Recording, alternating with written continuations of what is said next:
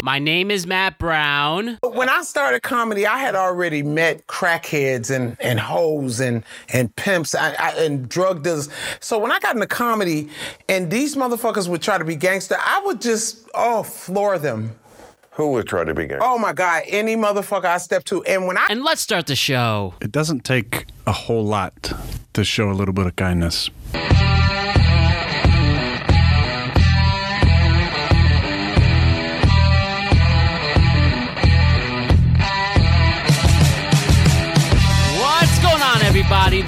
Is a better place because you are here to join us. My name is Matt Brown, and I am the host of the Productive Conversations podcast. It is Tuesday, August 30th, 2022. Man, we have a great episode for each and every single one of you. You're going to really enjoy it. And before I fulfill my promise in giving you a show that you will enjoy, I just want to remind you to like and subscribe to the Productive Conversations podcast on all podcasting platforms and YouTube. And don't forget to check out exclusive content regarding this show on productiveconversationspodcast.com. And don't forget to check us out in the world of social media, especially with the great work our associate producer Alex is doing for us, aka Dolo Ren.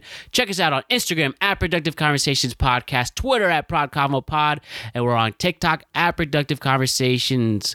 And Thank you again, Alex DeJesus, aka Dolo Ren, our associate producer, who is providing that content for each and every single one of you in the social media world.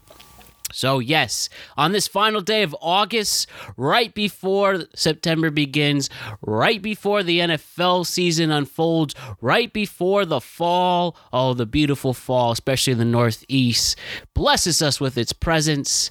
I have one final show for you in this, I guess, technical last episode of the summer 2022 because let's be real, summer ends after Labor Day. And on this week before Labor Day, I bring to you one of the great friends of our show. Brian McKeon joins us once again. God, I love that guy.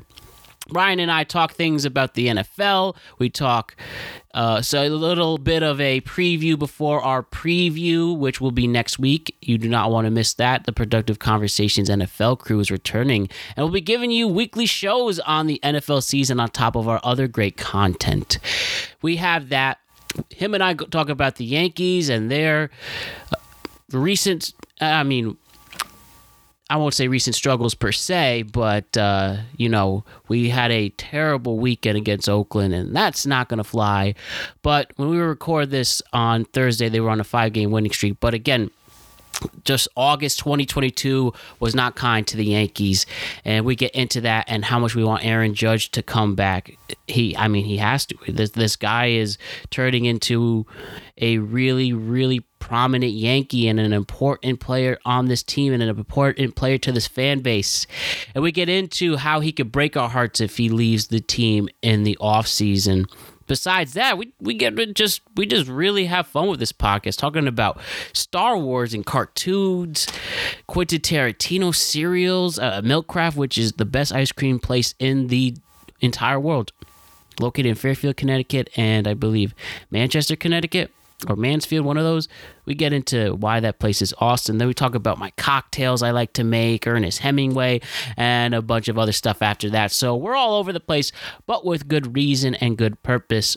And before we send you off into a wonderful Labor Day weekend, I just want to give you this amazing podcast. And here it is. Great friend of the show, Brian McKeon, joining us once again. Thank you. Let's get to it. Here we go. This is a very productive conversation.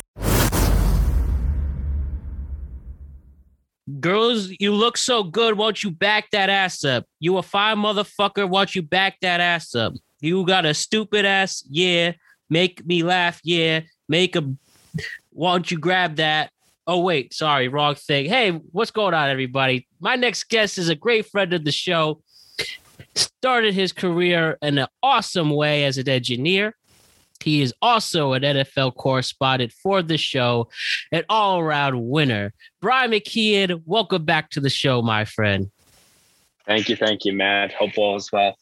Oh, you know it, man. Just a little boo boo on the top of my head, and I read the wrong notes. Yeah, you know, you like that song, Back That Ass Up by Juvenile? I, I don't think I've heard that since like uh, middle school, but yeah, sure. it's definitely a little throwback to start it off. oh my goodness. Yeah, I just wanted to see what would happen. And I didn't say any other bad words. I always said motherfucker. So um well That's obviously that, that's basically a, a common phrase in New York, so I think you're good. At this point, right? But Yeah. Brian, it's great to see you, my friend. What's going on? How have you been? How's your summer? Nothing much, man. You know, uh, work. I just started work. I uh, June 6th, I started working at a structural engineering firm downtown in Five Eyes. So getting the ropes of that now. Uh, my uh, 90 days is on uh, Labor Day, actually. So, you know, I get out of that introductory period and I'm a full blown employee now. Look at that. And I hear you you're going as far as to make some strides, making 3 a.m. calls with clients, being Yeah, a good you know. employee that you are. you know, you got to work. You know what I mean? Whatever they need, you got to do. I want to put a good impression on and everything like that. So if it's, you know, calls in the morning because the time zone differences are working late, you know, you got to put your dues in now so you can retire early and, you know, have a successful career. So while I'm still young, I still want to do that. Hey man, you're earning it, and I'm sure your new bosses are very proud of you.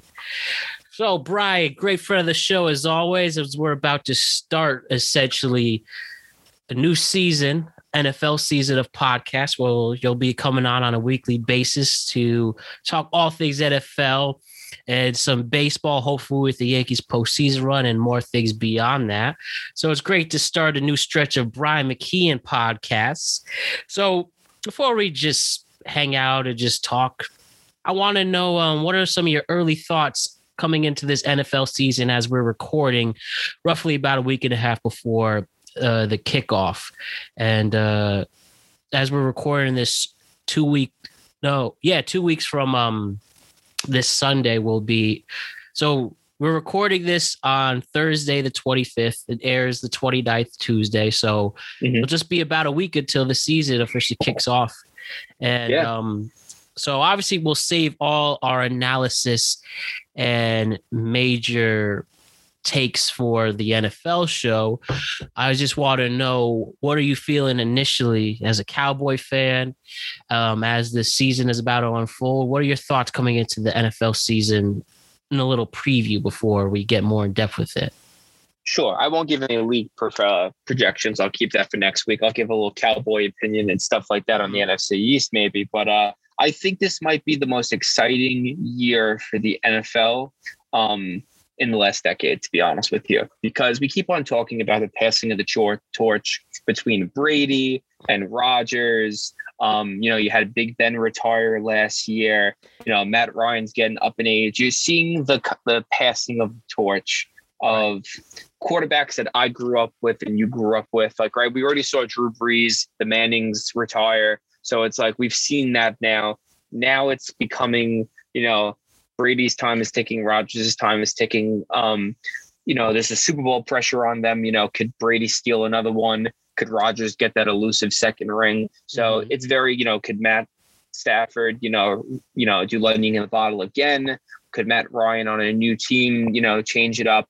So like we're I feel like we're gonna see a lot of um a lot of veterans try to make a last push before you know they close close the books on their career. But I also see it as a big prove it year for a lot of uncertainty in quarterback. So we have Jalen Hurts in Philadelphia. You know, is he a, you know, he's a, he's a starter, but is he a franchise quarterback? Could he, you know, improve as a passer? We know his mobility. Could he take that Eagles team to the next level? You know, in my opinion, I think they should win the division and make a run in the playoffs. If you know, it, based on him, he needs to play well for that to Mhm. happen. Now you have Tua Tagovailoa um, in Miami. You know, is does you know is he deserving of the fifth year option getting picked up after the season? So we have a lot of things to see about him. He has Tyreek Hill now, Jaylen Waddle. There really is no more uh, you know excuses for him. Can Mac Jones and now have a good second year and improve on that rookie year? Um, you have a lot of that going on. You have can Kenny Pickett pull it away from Trubisky? And you Um, do think he's going to get the job? I don't As think of he's this to get. moment where we're recording, it's technically up in the air. But yeah, um, you know, I hope he doesn't get it. me I neither because there was somebody who was one support in my life, a big Steelers fan, and uh, not anymore. So you know, she could be humbled by that. But yeah. I just think of it. I like to see. Div- I don't like rookie year. You know, new system with the Steelers, especially not a good offensive line. You know, with you don't really see. You know, he was a good quarterback in college. You know, at Pitt, you want to see. You know, it's not the best. You know, I, Pitt's a great school football, but is it like you, you don't see them in the playoffs? You know, the competition might not be as good as other schools like in the SEC and stuff like that. So, you know, I don't want him to get thrown in the fire like Trubisky did Yeah, right. and then lose confidence. You know what I'm saying? So like I also think Trubisky, I think Trubisky's going to play very well this year. I think he's going to end up being the starter for the entire season. Um, he's the only quarterback in NFL history like for like 500 passes, I think, um, to not have a pick six thrown yet. So you know that's a good yeah, thing going I towards saw him. that. Uh, I know Yeah. that, and he is also a former MVP, the Nickelodeon. Yeah, the now. Nickelodeon. Yeah, yeah I'm pretty sure he made a. Yeah, I'm pretty sure he made a pro, pro bowl, and like you know, it comes, it goes back to the age-old story of the NFL. You know, quarterback is the most lucky, unlucky position ever. Um, and you can't You get drafted. unless you Can't have win the without best one. defense ever. Best defense ever, like the Ravens in what was it 2000 and 2001, I think Yeah, it was. 2000 Ravens beat the uh, Giants in that Super Bowl. Yeah, and then if you look at uh, the Buccaneers Yeah, in the in the early 2000s, I think they had like Brad Johnson as their quarterback. exactly. Uh, Jimmy Yeah. Bay was good, but mostly the uh, 85 Bears was all defense. But it, Oh, it yeah. happens, but it's just very rare. It's very rare, and you know. You know, I also think it's about the system you go into. Like Trubisky didn't have a good team around him, so it's very hard to be successful and win that second contract when you don't have good players around you. You know, he had Allen Robinson, but besides that, he had a terrible offensive line with a weak head coach. They really didn't know what he was doing. So, like, you automatically got set up for trouble. So, I think it just shows you more in the league that I think uh, coaches want to wait on a quarterback for a year because they don't want them to ruin them. And it's also a public image thing as well, because once you have that one bad rookie season, the second season is brutal for them. Look at Justin Fields. If he has a bad season, he's done. And it Yeah, might no not be his fault. patience anymore in the No one has patience. Football League. And pretty much, if your name's not the Browns, Jets, and Lions, you seems to have a chance. But maybe Yeah. you know the Lions seem pretty interesting. I think the Lions might have a shot. I, I, I'm, you know, I won't say anything about my project, projections for like, you know, any of the seeding, but my surprise team for the NFC might be Detroit. Really, Yeah. and my um, surprise team out of the NFC would be probably at this moment the Panthers. But I have still have a week to figure that out. I think Baker Mayfield can make something of his legitimate weapons. But exactly like you said, that's a story for another day more in depth next I think week. he can too. But yeah, I, I totally hear what you're saying, especially after one of the most exciting off seasons we had with so many people moving, especially like just look at the AFC West. What a what a uh, Crazy. It's the best division, in. best division in the history of football, besides the? NFTs, NFCs. no, just in the um, last decade, I would say. oh, the yeah, last yeah, yeah. decade. It's the best division in the last decade, easily.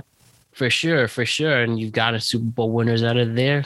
Broncos, the Chiefs, Yeah. all won. Um Colts back in the early 2000s. Oh, no, that's the NFC, uh, AFC South. Never mind.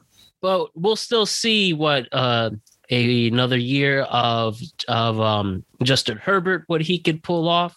Yeah. Um yeah, as you said, this era, this generation of the Rodgers, Brady, Stafford, Ryan of what's left, and then you have obviously what Mahomes is gonna do, what Herbert will do, what Josh Allen will pull off, and um, we'll have a lot of fun with it.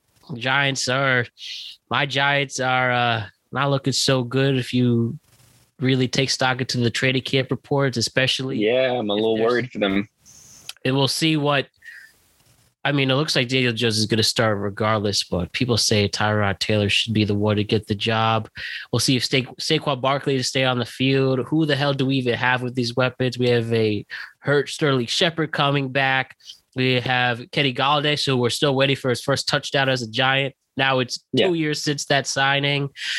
Um, we don't really the tight end position is such a question mark. So I don't know.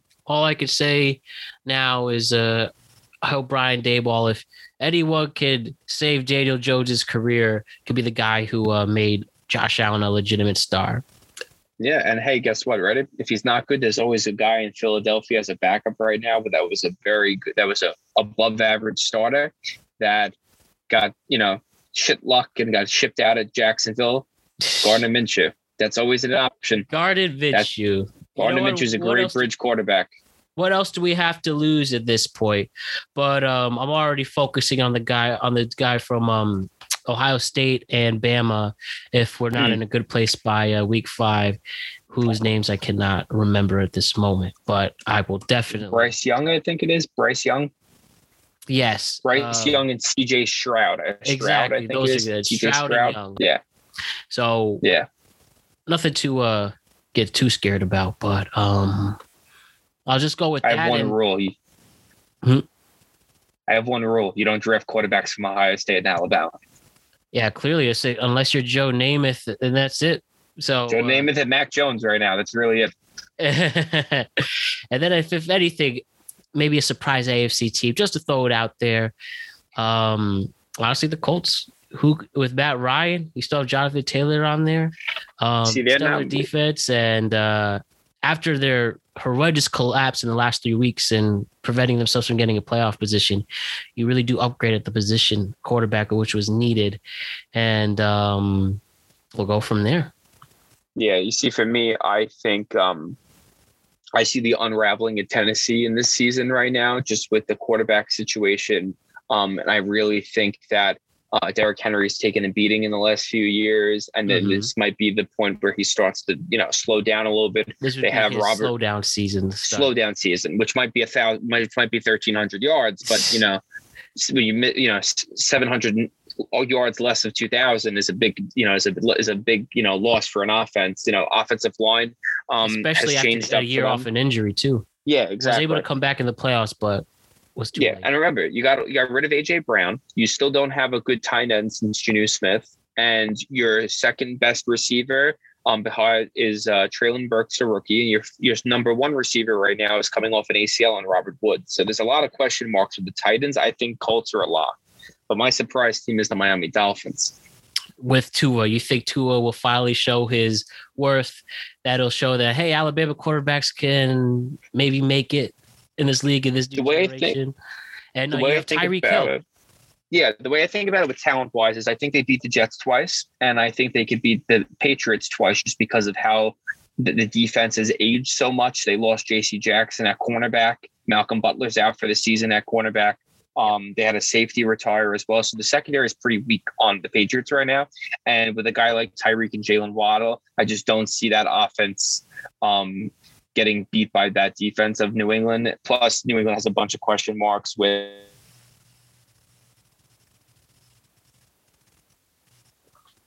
All right, Brian is paused for a second. You still there? Hopefully, Brian will be all good. So we're just going to pause it really quick and fix our technical difficulties. Be right back. All right, we are back. Brian uh uh crapped out for some reason, but we're Technical still here. difficulties. The technical difficulties, but good thing the Zoom didn't resume. The Zoom did not um mess up on my end, so we can resume this. But um regardless, I'll just let you finish your last point. If you finish it, then we'll move on to other things.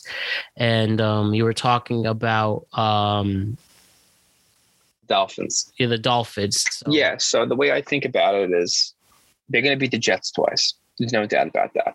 Um, if they beat New England twice, that's four wins. If they go 500, the rest of those games, 13, right? Right. There's 13 to Mhm. 7, 6. You know, there would be another 12 more games. If they go six and six, right? They're 10 and six. That's a wild card team.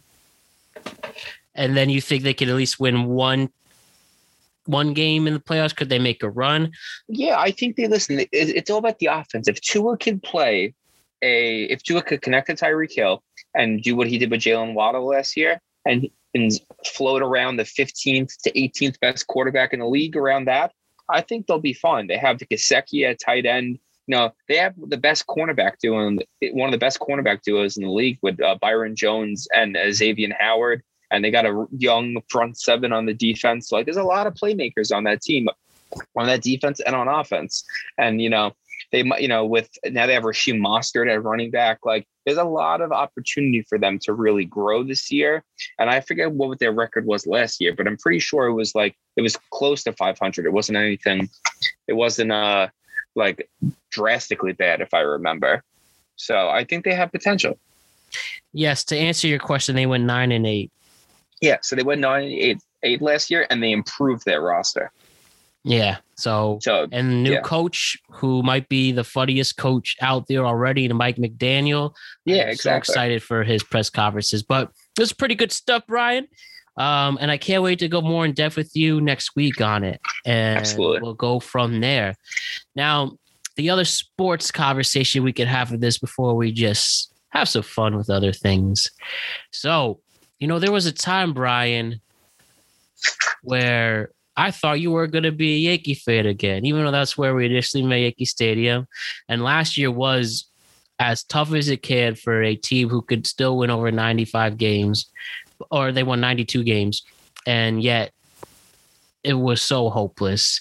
I was mad. This, this offseason got really strange, and I don't know. Some of these moves at first looked good, but Josh Donaldson looks like a waste. IKF is fine defensively, but can't hit for shit. But um Jose Trevino has been a definitely an upgrade at the same time. And then um but regardless, Yankees had a hot start, looking good up until the uh pretty much the third, fourth week of July. And then it got really, really bad. Stanton gets hurt. Mhm. But Stanton has returned since the Yeah, Yankees today, I think. had a yep to, returns today at the time of this recording against Oakland. Um, huge two game sweep on the Mets. I saw you were there for the was at the- Series. One of the best games that I've ever been in my life. What a good time there, and I hit my parlay. My first Subway series. really My It's my first Subway series. Oh, it was electric. awesome, awesome time. But now we are at um, we're about to hit September. Yankees have a nice, comfortable lead in the AL East. Yet some concerns with more injuries are have taken place. Nestor Cortes, but some people think that he's literally just going to rest.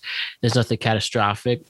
Mhm. Um, after some big wins, especially even though they needed to win, beat Toronto the last game of the series last week, and um, now they're playing a weak Oakland team, and hopefully by the time when this is released, they can win three out of four. Yeah, I'm looking can, right uh, now. They're they're zero zero in the top of the second, one out. Okay, good, good. Yeah. Um, but regardless, there was a time where I thought you were gonna not be Yankee fan, but now, even though the beginning, pretty much all of August looked like it was going to be a down, a downhill spiral, the Yankees are now uh, back on track in one way or the other. So I wanted to say, Brian, how do you feel about the Yankees at this moment before we hit September, and hopefully we have a postseason run ahead of us. So I would say that I'm still in the exact same feeling as I was last year about the Yankees. Okay. Um, I if you could look back in conversations we've had, texts and stuff, and I could even ask my parents and my brothers and sisters about conv- combos and my friends on combos with the Yankees this year. I haven't drank the Kool Aid or believed in them still because they will not learn their lesson year after year. Mhm. And like I mentioned on the previous podcast when we talked a few months, a couple of months ago, they still rely on the home run ball to win games, Mm. and that will be there. And it's very funny. I'm a Cowboy and a Yankee fan, and I'm like, I'm like, I'm, you know, like I'm a realistic Cowboy fan. I'm a realistic Yankee fan. I'm almost like Stephen A. Smith at this point now because I just criticize these teams all day, and people are like, "How do you like them?" I do, but it's it's aggravating to watch the Yankees sometimes because they rely so much on the home run ball. Like Andrew Benintendi, I was so happy, so happy they got that signing. IKF, amazing signing, in my opinion, because they're moving in the direction of contact hitting. Yes. DJ LeMahieu, still, you know, he's having a down year, but still contact hitting. It's a, it's a necessity in this game to be able to play the slow ball and be able to contact hit and not rely on the home run. And if you notice, right, the first 60 games of the season, they went 44 and 16. That's 0.733 win Yeah. percentage, right? How could you This- not be excited when a team is literally winning 700? Yeah, I was happy, but I noticed tendencies though. In those 16 games, it's when they didn't get home runs. If you look at those 16 games, I think only uh I was looking today, I think like less than half of them um had a home run in it, which other games no home runs. That's a little con- that was concerning to me because they can rely, they rely so heavy on the home run. Um, I think it was something like 75 to 80% of the games that they played, and one of the 44, they hit a home run in. So you're, you know, you have these home run re- reliant teams. Um, now look at the second. Now they played 64 games since that. They've today's their 125th game. Mhm. They're 32 and 32. Ooh, 500 ball. That is They're not good at this ball. moment. With a the bullpen that you don't know what the hell's going on with them. Yeah. They're the first. I read in the Daily News last Saturday. They're the first team ever to go 44 and 16 and then go below 500 si- in the second 60 games. Isn't that embarrassing? That's embarrassing. That just shows you inconsistency. I think it starts with the general manager. I think it starts with, you know, the coaching. I think Aaron Boone is an okay coach. I don't think he's a They great did coach. bring back. They did resign him. You know, I wasn't happy about it. And remember, Mhm. who did I say I wanted the Yankees to become a head coach? Do you remember? Was it Buck Showalter? Buck Showalter. And look at the Mets right now. They're they're slowly gonna take over this town. They're a sound baseball team too. Yeah, there's there's not one bad hole. They know how to hit for contact. They know how to hit for power. They have a complete bullpen, which we thought Clay Holmes, wow, this guy could be a closer for the next few years, and now he's hurt, and then Yeah. he's just not confident anymore. He- whether you're doing with Effross, but he just got hurt. Um, Yeah, I actually have the clearly list. isn't getting Chapman isn't getting the position. Loaisiga got the save against the Mets, but I think that's the major problem. But one of the major things, and the first thing you said is the GM. It all goes to the mm-hmm. GM, Brian Cashman. And if you look at who we picked up in the second half, all of them are been terrible. Benintendi started to hit a little bit, but um Montas. Yeah. looks looks so lost in pinstripes like never before. I know initially he did have he was on the bereavement list, and you can't pound the guy that day get St. Louis, but the starts after that, you're like, oh my god, this this guy is literally seeing ghosts out there. Mhm. Um, again, Effross looked good, but he's hurt. So what are, what are you gonna do? And then trading Jordan Montgomery, who looks like if there was a second half Cy Young Award winner, he's gonna get it. And he, I have it on my paper right now. Point three six 0.36 ERA. and you traded for Harrison Bader, who is in a walking booth with Mhm. uh, plantar fasciitis, if Yeah. that's how to if I'm pronouncing it right. So, if you're Brian Cashman, do you think your job's on the line? I mean, you're in a contract year, and you're having at this moment, despite a very comfortable lead, you're having a just terrible, terrible, terrible trade deadline. Is looking really bad. And even if the Yankees can win, how are they going to win a four game series when you don't even know what Gerrit Cole's going to do? I mean, he's looking really, really like, wow, we're stuck with this dude. And ultimately, the guy who has given us hope and probably is the reason why we're not picketing at Yankee Stadium, Aaron Judge, on his way to an MVP year, didn't resign. And wouldn't that be the ultimate fu if he leaves the Yankees? And listen, if I'm Aaron Judge, you are literally treated like a god here. You're mhm. on that level. You're literally on the pace to be the next captain of the Yankees, which they don't just give to anybody. They should have named him this year if they wanted to keep him. Yeah, and you are on track to beat the American League home run record. If you hit 62 past Roger Maris without the juice too, I mean, how more can you add to your legacy? And then he would just imagine. And if he decides to just go to San Francisco for more money, at the end of the day, that is their judge's decision. I mean, I I agree. I would be pretty pissed. And of course, this if I don't know if you saw the um the schedule release.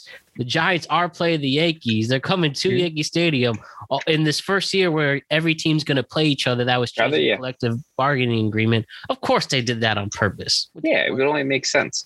And if he shows up in a Yankee uniform, I'm a Giant uniform, well, if if if you see these this the these same trends, can you somewhat blame the guy? Not necessarily. I can't be like, well, if this team clearly is not winning and we keep going year after year with the with the same Mhm. type of baseball team, then we're literally insane. I wouldn't necessarily blame him to go somewhere else, but at the same time, if you just stay here, you are you won't have to buy a beer in New York ever again, and you'll be in a special war. And then you will have to uh, um, take into account that if he decides to leave, he does. He's the one deciding to leave. So a lot thrown in there, but if I'm Brian Cashman and if I lead this mega collapse, if I create a team that has a mega collapse and my star player leaving, I mean, he's got to go. How how can you sell your fan base? We're going to bring this guy back, and with all due respect to Cashman, he's been the GM since 1998. Yeah. 25 years How many rings? if if you're going by the true of him, so Mhm. it's technically four, but you know, three of them were under the uh G Michael regime. Yeah. Those are the guys who he was the one who drafted who drafted Bernie Williams, Jeter, Mm-hmm. Yeah. uh, traded for O'Neill, vice versa. Yeah. So go off the of that- 1998 draft class. Exactly. There's only one true ring that's his, quote unquote Yeah. his. I And that had, and, and that had uh, most of that team was still from the old regime. literally, right? Exactly. So, So what does that really show you? it's time for a change. Listen, I for, give him credit. He's definitely one of the best GMs, never having a losing season within that. But at the end of the day, it's about bringing home championships, and we haven't even been there in 13 years. And if you talk about uh, that regime again, since '98, you've all, or we'll we'll go back after the dynasty year. Since 2000, you've only been in two World Series within that uh, 23 year span. And let's really think about his drafting. Like he really doesn't draft well. He's good with get getting his star players traded for other prospects. Yeah, he's good at tricking out. GMs to uh, Exactly. giving their players away. Like I'm trying to remember, did he draft Aaron Judge or he actually traded for him as an, a prospect? I don't remember his upbr- upbringing. He is a Air Judge is a true draftee. He is a true drafty. Okay, so he hit on that. But you know, Clay, Gleyber Torres was, I'm pretty sure, um, in the Indians farm system Yeah, the from Cubs. the Andrew Miller or the Cubs. Yeah. Uh, they traded him for Chapman, and Chapman. Gleyber is not living up to his potential. No. Yeah, and you know, it's like it's very it's aggravating. Um, yeah, like in my eyes, if when they lose in the AL- ALCS to the Toronto Blue Jays, um, I he's getting fired. There's no doubt in my mind. I just don't. At the end of the day, they can't beat the Astros. Um, No. but they're good enough to beat all those other teams. But a bad. I just it's the consistency. Could they play a four game series? You know, could they play those win those four games when they need to? You know what I mean? That's the hard thing with them. and I And, just like- wish they would play harder to get that home field advantage. It clearly shows you need it. you need the home field advantage. Listen, New York is the best place to play, and because of that electricity in the Bronx, East 161st Street, it's it's it's pandemonium. You need that in, you need that help. There's a reason why you were supposed to win home games, and you know you don't play at a neutral site. You know what I mean? Like there's Yeah. there's reasons for it. There's psychological effects. You know what I mean? And just like the injuries right now too are really bad for them. They're like it's it's listen, it's it's poor it's poor roster management. It, but it's also injuries. Like we go poor roster management. You should have kept Jordan Montgomery. You should, in hindsight, you shouldn't have given Gerrit Cole all that money. You know, Oh, you know what I mean. Um, Joey Joey Gallo's playing lights out for the Dodgers right Yeah. now. Ridiculous. You know, I, I will give I will give a little past for that because that's just that's just strange. But That's just strange. But like, look, Benintendi. Still, though, uh, yeah. yeah, Benintendi's a better option for him. Like you've been relying on Hicks in center field for years. and Always he's, and he's just straight up benched at this point. yeah, you listen, you signed you signed Josh Donaldson, right? And in the same time, you burned the bridge of Miguel Andujar. Yeah, that that's really that's a tough That's the one. I don't know why they why they didn't trade him.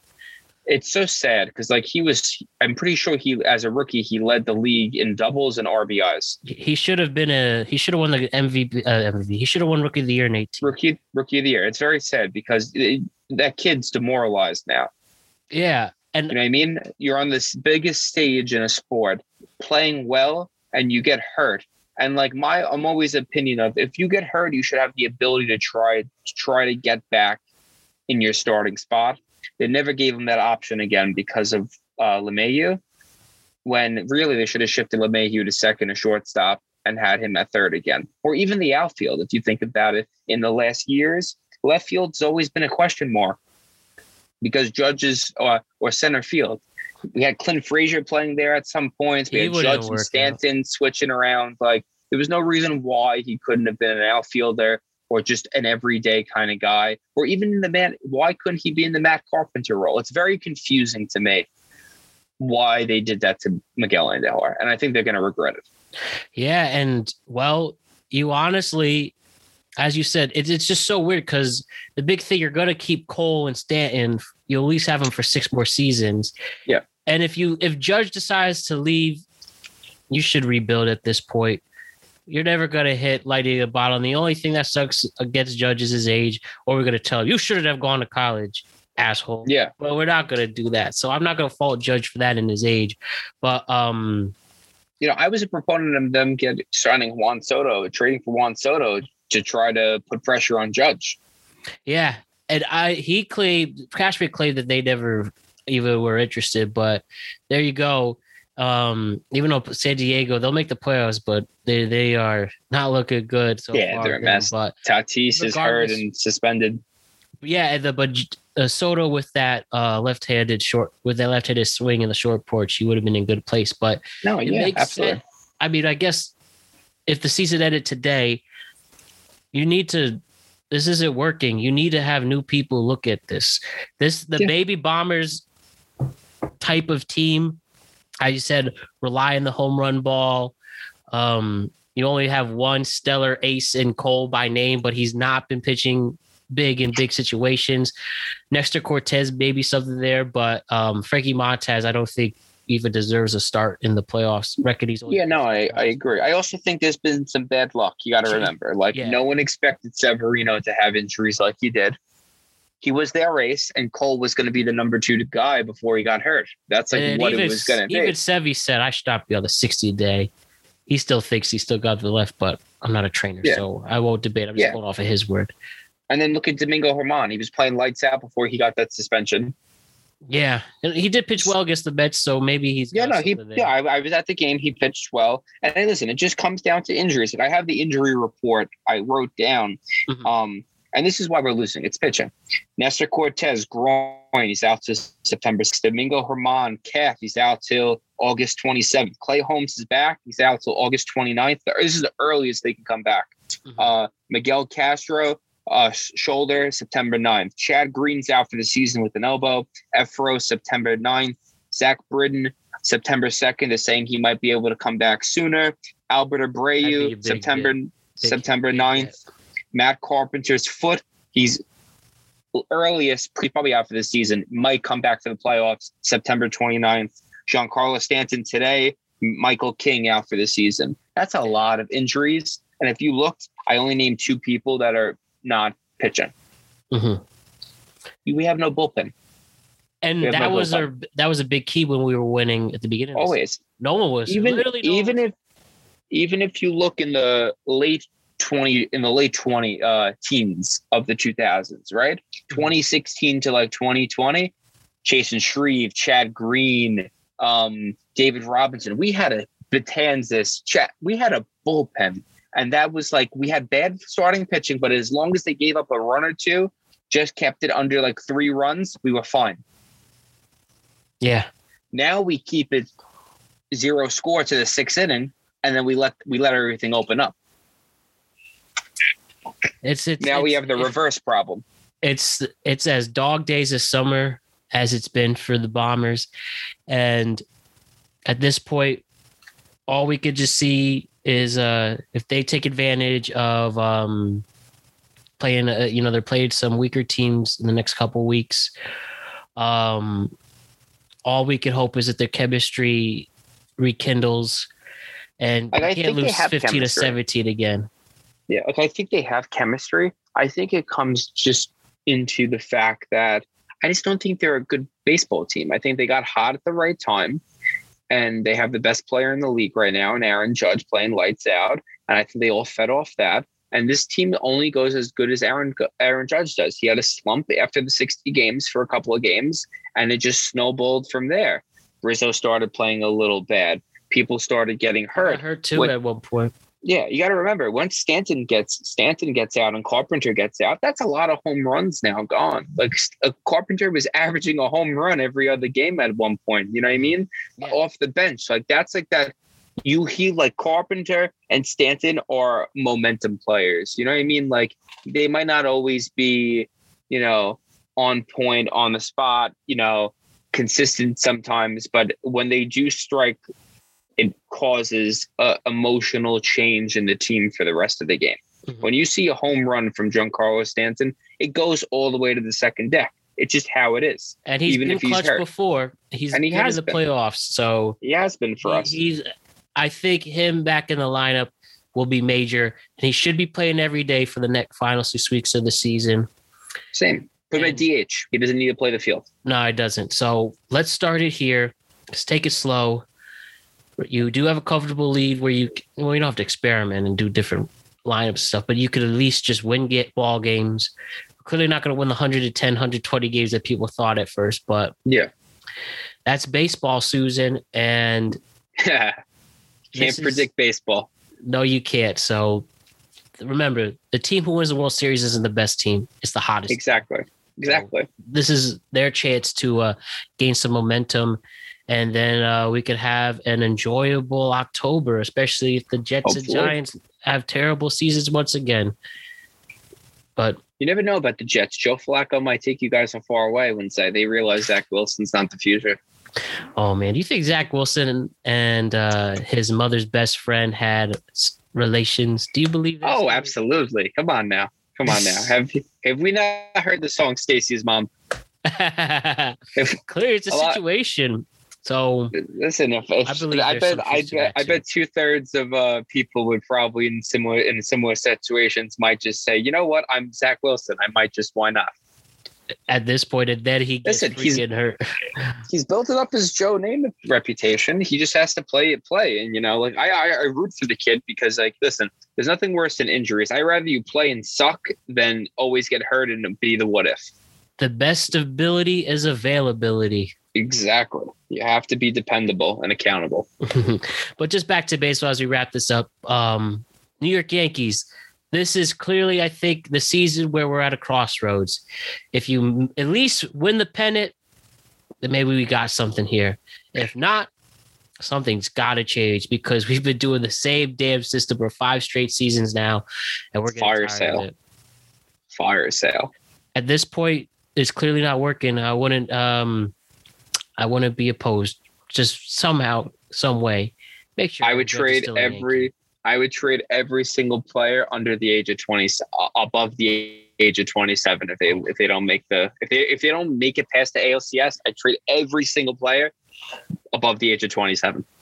you have to now. You do have some pretty uh, exciting prospects. Anthony Volpe, hopefully Yeah. your shortstop of the future. Jasson Dominguez, Yeah, and uh, and you even got like Cabrera's playing now, Florial. Like you got listen, like Yeah. you know, it's it's it's hard in in this time of the season to get called up when you're the team's playing bad because it's like you can't ride that high if they're on a hot streak and get called up. So like Mhm. you know they're, they're struggling a little bit, but like they're good ball players. You know what I mean? So like we have a future. It's Just you know, can Aaron Judge wait it out? That's the question. And if I really think if he's smart, and if he at least just gets, I don't know, six years, forty million to start. I'm just I'm just spitballing, putting head uh, numbers in my head. And if he at least at least if the contract's worth over 250 to 300 million, Mhm. just take it, man, because you're gonna add a major legacy to your career as well. Oh, I mean, who care? They don't care about baseball in San Francisco like they do here in New York. No, uh, they were they're worried about veggie wraps and you know the Golden Gate Bridge right over there. And the Warriors. So Exactly. That's all that matters. Like in my eyes with him too, why are you going to leave a market like New York when you're a top player in the league? You're probably going to make the same amount of money in New York from this branding and marketing itself. Essentially. Yeah. So it's like you know, you go to a small place. San Francisco is a big city, but it's a small town for for sports. Like you're not getting that exposure. You you know, you're not the number one team in in in a sports city. You're with the Warriors. You know what I mean? So and California is such a big state too. There's so many other teams and stuff like that, and multi sports. New York, it only it only has two baseball teams. Only has two football. Has three football teams. You know what I mean? It has two basketball teams. So it's like it's a it's a smaller smaller area, more dense population, bigger history, you have more chance to make money. and you know how hard it is to get the New York fan on your side. Oh, not only love you, but be love you. Yeah. And if he walks away from that, that that'll be a hard pill to swallow, especially if he doesn't at least produce a World Series for us. I also think he has to realize this taxes too. Like Yeah. California probably has hard. Look at the Freddie Freeman. Did you see that Freddie Freeman would have took the Atlanta deal that his agent never told him because Yeah, he wouldn't. that's, that's a crazy it story. was Casey less Close. money. It was less money than the J- J- J- Dodgers deal, but it would have been more money because of taxes in California compared to Atlanta. Yeah, I want to see if that uh the uh um lawsuit he sought he sued the reporter who uh made that claim. I want to see how uh, that all unfolds. But Yeah, that's very unfortunate. You know, that's that sucks because I bet he's going to regret that for the rest of his life. Now, I I wouldn't be shocked if he tries to go back there. yeah, he he clearly he was getting emotional when he came back in a Dodger uniform, and Yeah, you know he helped win them a World Series. You know, Atlanta that was their second ever championship within like ever. hey, Hey, like, they might they might get no hot and do it again Super this year. No Atlanta Thrashers when they were a thing. Stanley Mm-hmm. Cup. The Hawks haven't was have it won. So I think they won maybe in the fifties, maybe. yeah, they. Uh, yeah, uh, let me uh, just quickly fact check that. I don't think they've ever won an NBA Finals, and if they did, it as the Hawks franchise, it was someone else. But but but but yeah, one championship, 1958, All right, yeah. as the St. Louis Hawks. Yes, So if I'm even. correct, I think did Bill Russell play a year for them? Let's let's check it out. Rest in peace. Yes, he Greatest called my of all time. mind. No, he never played for the Celtics. He, He got drafted. I mean, for the maybe I forget. yes, It's he did of- get he did get he got drafted. Got drafted second overall, 1956. to the Haw- to the Hawks. Yes, let's see how how did they mess that up? Uh, ba- ba- ba- ba- ba- That might be the biggest mistake in trade history ever. Gets drafted here. St. Louis Hawks, so the second pick drafted Russell, but were vying for the Celtics center Ed Macauley, a six-time NBA All-Star who had roots to St. Louis. Red Auerbach agreed to trade Mc- McElhaney for um for Bill Russell. So Wow, well, look at that. I'm shocked I pulled that out. this is why we love you and have you with us, Alex. I mean, Random facts. Brian. You call me whatever you want. Random facts. See, you a real one. That's what I'll call you. So, Yankees win, get hot in September, and we'll be okay. And I'm sure we'll uh, do some shows right before the postseason to make sure of that. Mhm. So let's go Yankees. This is your time now. All right, sir. let's uh, just hang out and talk about some other things. So I just have a nice list of things in my head. You know what I saw, Brian? There is a shortage of substitute teachers across the country. Really? I guess so. Now, when you and I were in school, when it was a substitute teacher day, how could you not be excited? Especially when you Greatest, had the cool greatest sub. day ever. The worst was when you had the the bad sub. But uh geez, what memories, what poor substitute teachers we tortured. And um I think now that pretty much if you're substitute teaching, you'll just have kids on their phone not bothering you. But you know, back in our day, and even probably earlier, like the 70s, 80s, 90s, when there wasn't any phones whatsoever, like they really messed with them. I remember once oh, this poor woman. Um, someone put gum in this woman's hair. Terrible. Terrible. All right, and and um, I remember once that somebody had a faulty chair. Substitute gets up, puts the faulty chair, falls, sits on the chair, psh, cracks everywhere. I remember there was this kid, his name was John, point laughing. I, I hear that laugh to this day. Ha ha! I was like, oh my god, did she earn That's her one hundred and fifty dollars? Um, what were you like with substitute teachers? Were you that uh, troublemaker kid, or were you uh, having some fun with them? Maybe I don't know. You befriended them or whatever. I was a kid that did the assignment and then read a book. I was a nerd. I'm, I will always Oh. say that I was a nerd. Um, my fondest memories of subs though is when in middle school, I forget his name. Um, he's an older gentleman, came in with a TV and um, goosebumps. And he would go, your your teacher left this work for you guys, but somehow it got lost in the transition from her mailbox to this room. So we're gonna watch Goosebumps today. Now that's Mr. Ba- his name was his name was Mr. Bailey. That's what it was, Mr. That Bailey. sounds like a substitute day. That's such a great man. I'm pretty sure he was like a veteran, and and then he like as part time he became a sub. Like he just gave Vietnam flashback vibes. Oh, Cool dude, cool dude, really chill. We would do Goosebumps, and you remember that '90s dinosaur like kids TV show? I can't think of the name of it. It's like the Planet, something like that. was it was it like puppets or was it like Like animated? puppets, almost like puppets. Yeah. I know what you're talking about. Like I can picture the ugly, scary, Barney looking puppets. Yeah, and like one of them was like a baby, and it was in a high chair, if you remember. Yeah. What I think it was literally called Dinosaurs. You could watch it on Disney Plus. Yeah, I think that was it. Great show, by the way. I might, if it's on Dennis Disney Plus, I'll start watching that again. You'll start watching it to put it on after this podcast. Oh, absolutely. I'm big into cartoons again, man. I've been watching SpongeBob left and right. Ooh. What um what were some of those classic cartoon shows that you would put on next to SpongeBob like me? Obviously SpongeBob with iconic episodes at this point. You have Ed Edd n Eddy, Yes. Powder Puff Girls, um, Looney Tunes. Uh Yep. Hey Arnold. Hey Arnold, now that's a Hey real show Arnold. right Hey. Arnold That show is a- hits the string Yeah. right there. Cat Dog. Cat Dog, of course. Rugrats. Rugrats, the cowardly, uh, what was it? Courageous the cowardly dog. Courage the Cowardly Dog. Now that that show, like I watch, you know, when you get older, like people make those analysis videos, they get really deep. Yeah. Curse the That Cowardly Dog. dark. Oh, it was really scary. Return the Flask or Suffer by Curse.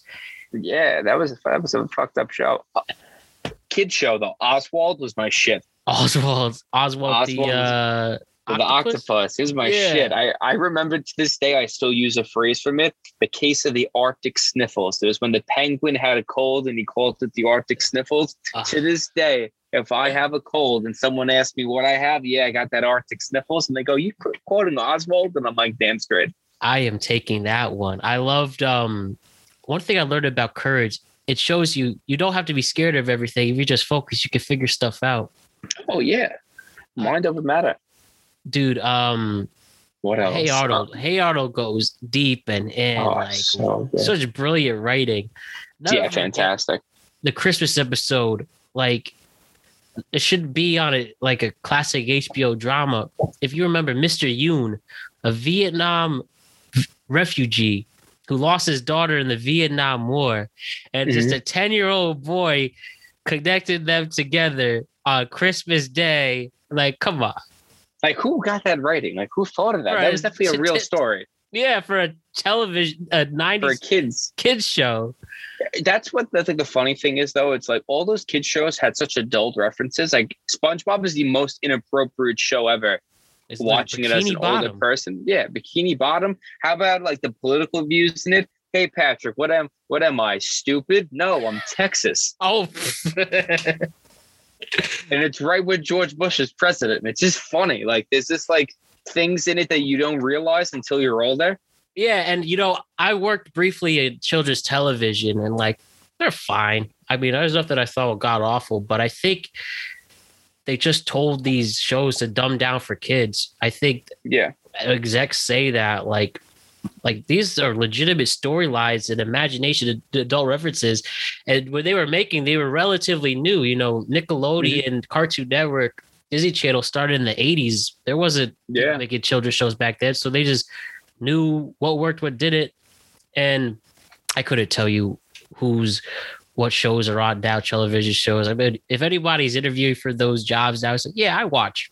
I I don't know, but Like what? What do um, they watch? Henry Danger now or something like that? Is like that- what? what I don't even know what a cartoon is anymore. Oh, Peppa Pig. Yeah, Uh, yeah, Peppa children's Pig. cartoon. Um, Yeah. yeah, pretty much regular show. That's as far as I go. Regular show, which is pretty brilliant. Yeah. And I won't watch kid shows. I I think that that's a big one now, like Peppa Pig and stuff like that. But like I guess Rick and Morty is like the closest thing that we have to now. I mean, yeah, on Adult Swim, and that Yeah. that's some brilliant stuff right there. You know, that's a uh, pretty much a. I think it's pretty obvious, but a homage to Back to the Future. Oh yeah, Doc and Marty, Rick and Morty. Like, come on. Yeah, it's so easy. Ah, I love it. That's actually show. that's a really good show. what show I still like. I mean, new seasons start now. If we're going to transition to adult cartoons, is uh Simpsons.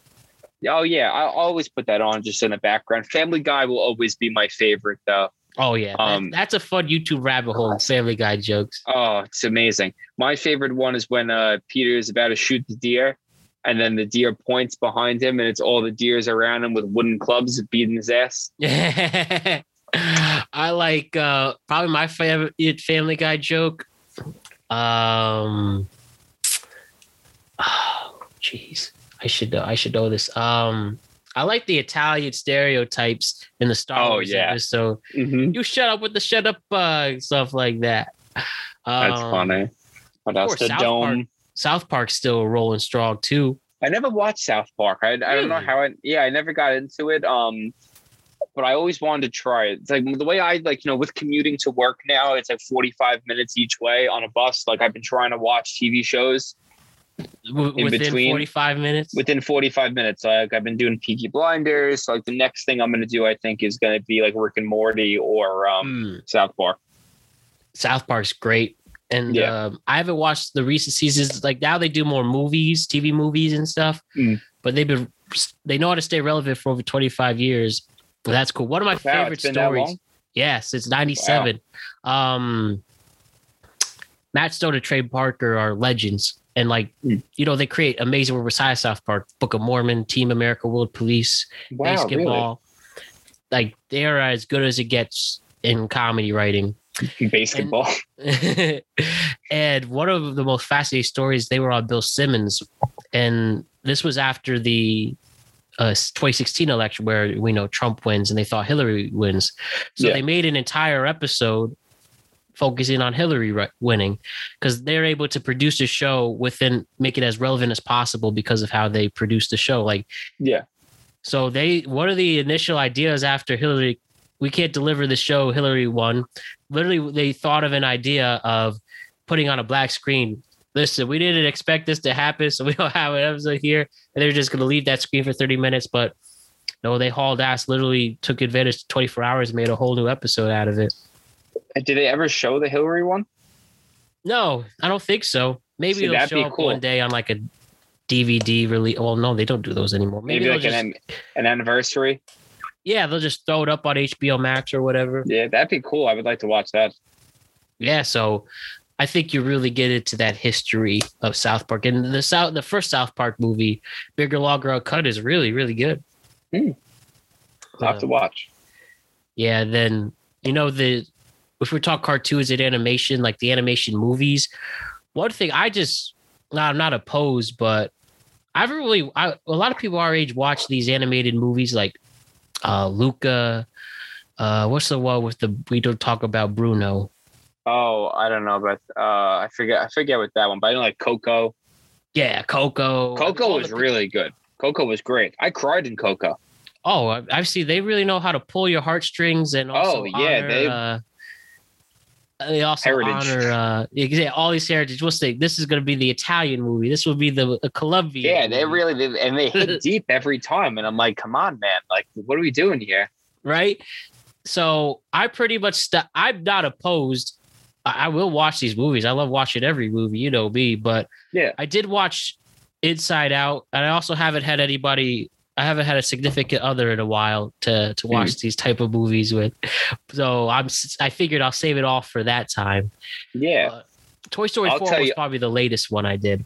I haven't seen that yet. But talk about a throwback animated movie, greatest of all time. Oh, it's animated and partially live action. Mhm. Osmosis Jones. Yeah, that is kind of crazy how they pulled that off. When I was a kid, I saw that in the theater. And I was like, I saw wow, that in the this is substitute teacher. and they did like, you know, Osmosis was I mean, was he I I I think it was like a white blood cell in uh, Bill Murray's body.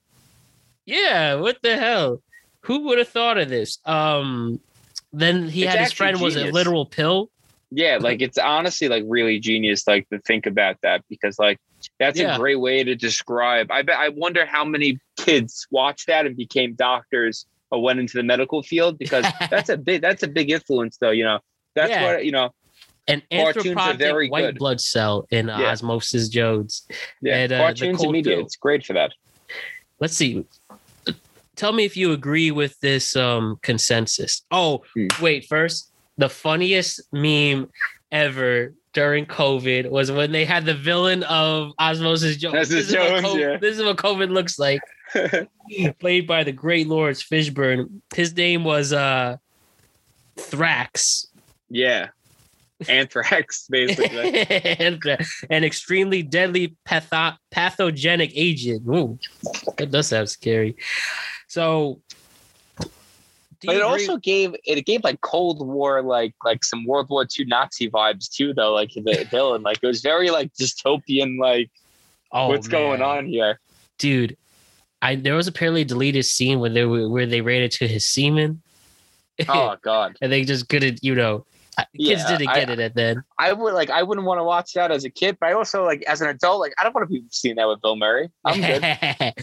So, how much stock do you take in Rotten Tomatoes? Personally, I think it's great. I, I think it's pretty understand- accurate I think I think it's pretty accurate.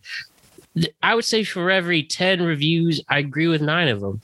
yeah I agree with you But some hardcore cinephiles think it's too, like, they don't believe it's that accurate because anybody can add to the score and it's it's up into open to interpretation. But you know what? Fuck. Yeah.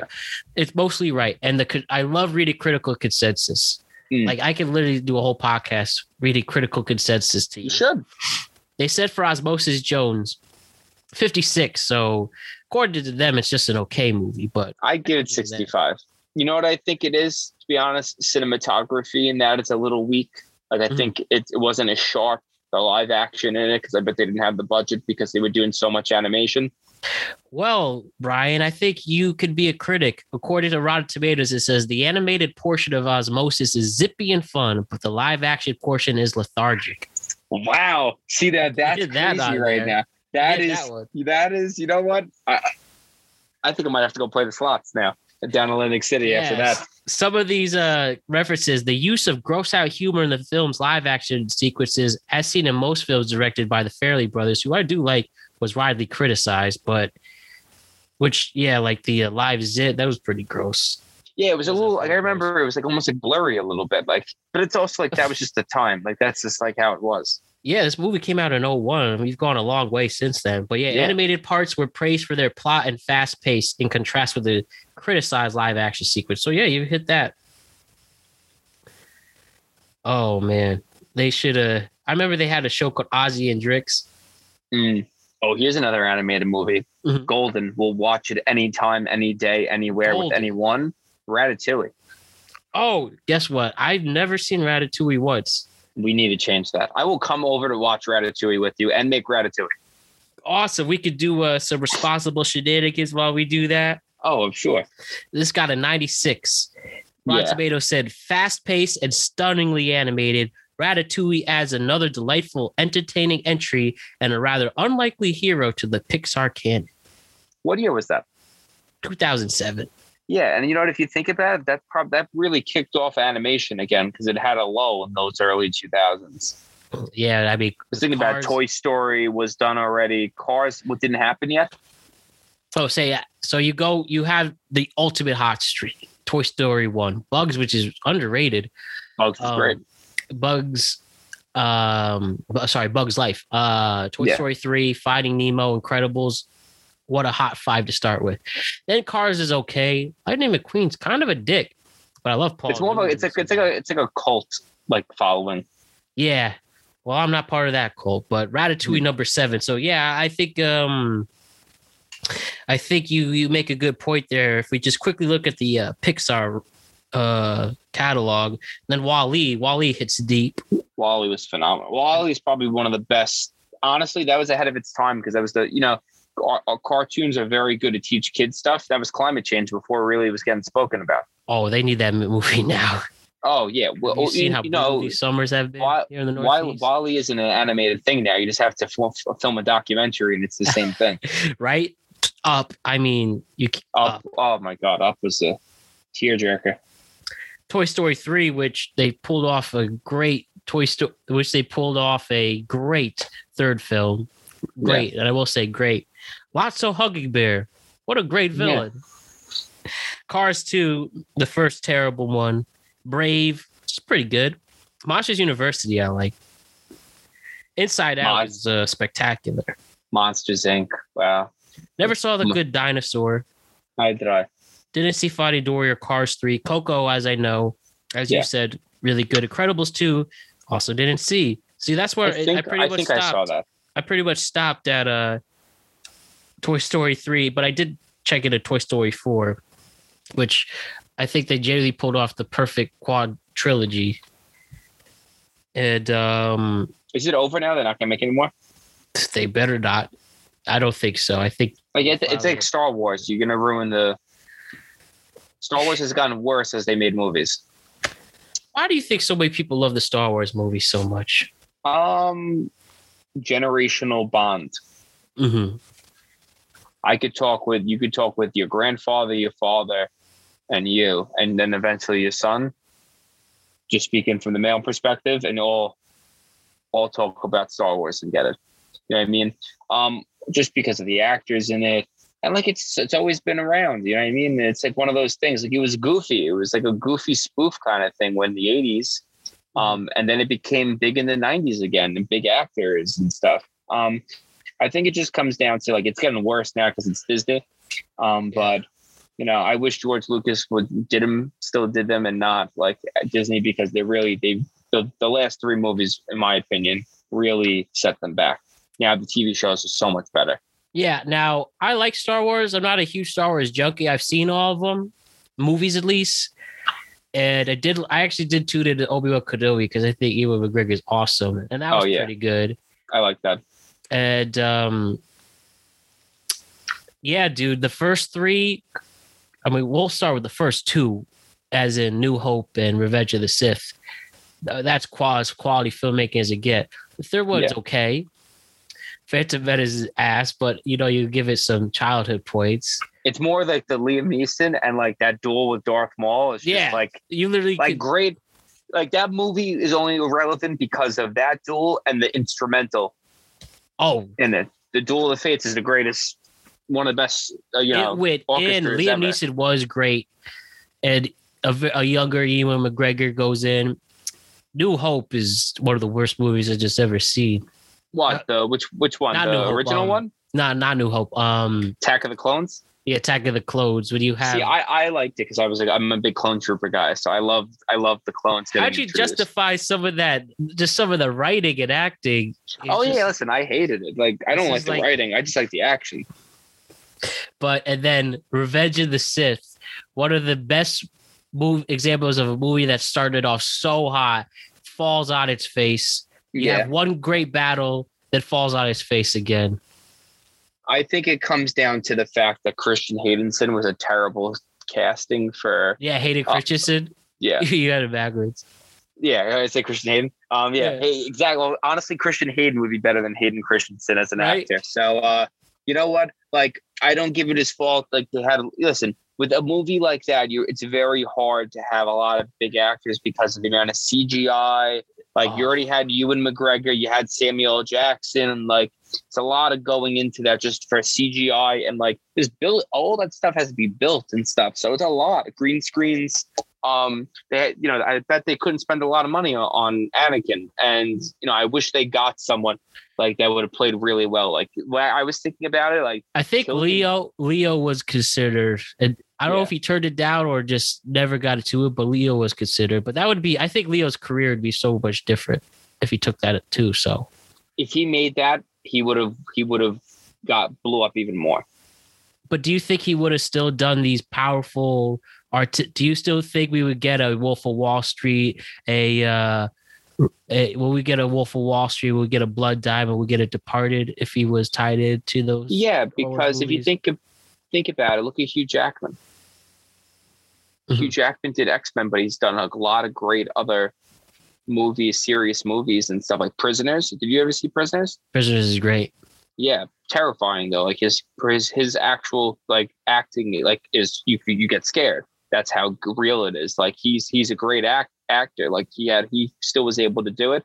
Um, you know, I think it was one of those like look at Samuel Jackson. Samuel Jackson did those two movies and then he's done. Yeah, he does everything. It's like it just depends. I would have liked to see Cillian Murphy or Tom Hardy. Can you imagine Tom Hardy as Anakin becoming Darth Vader?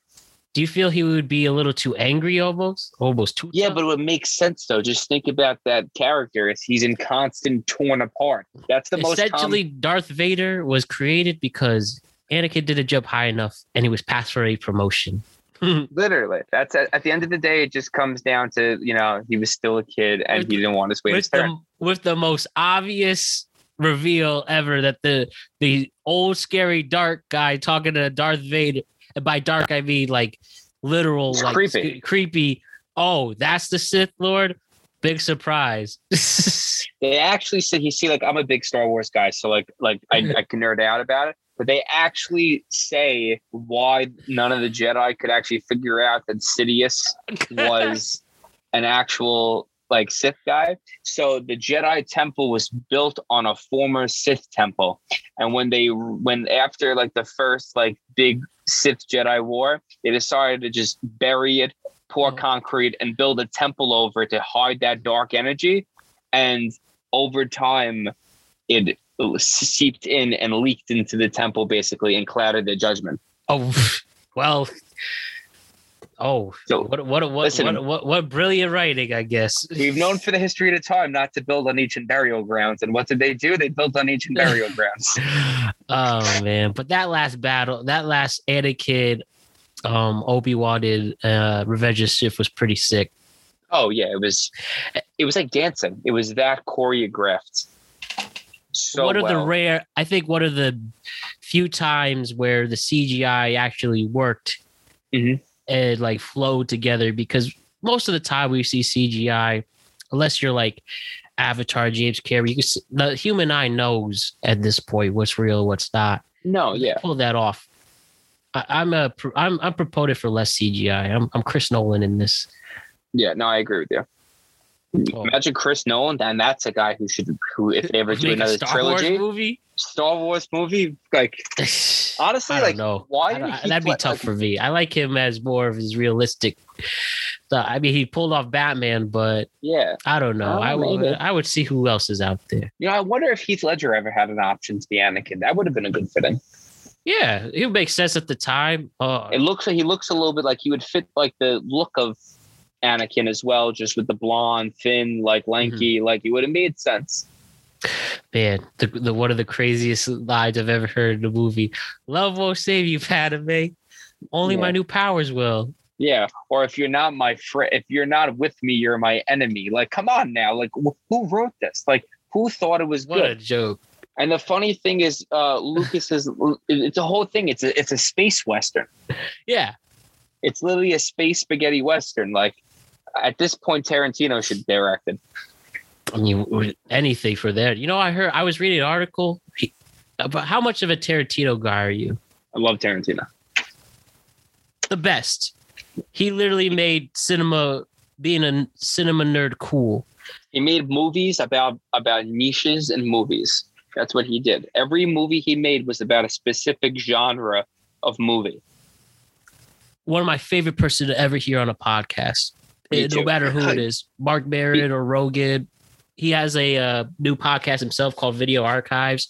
Oh yeah, Um, he's a little whacked out. He's a little whacked out. Don't get me wrong, but I feel like you have to be a little whacked out to be like a man like him.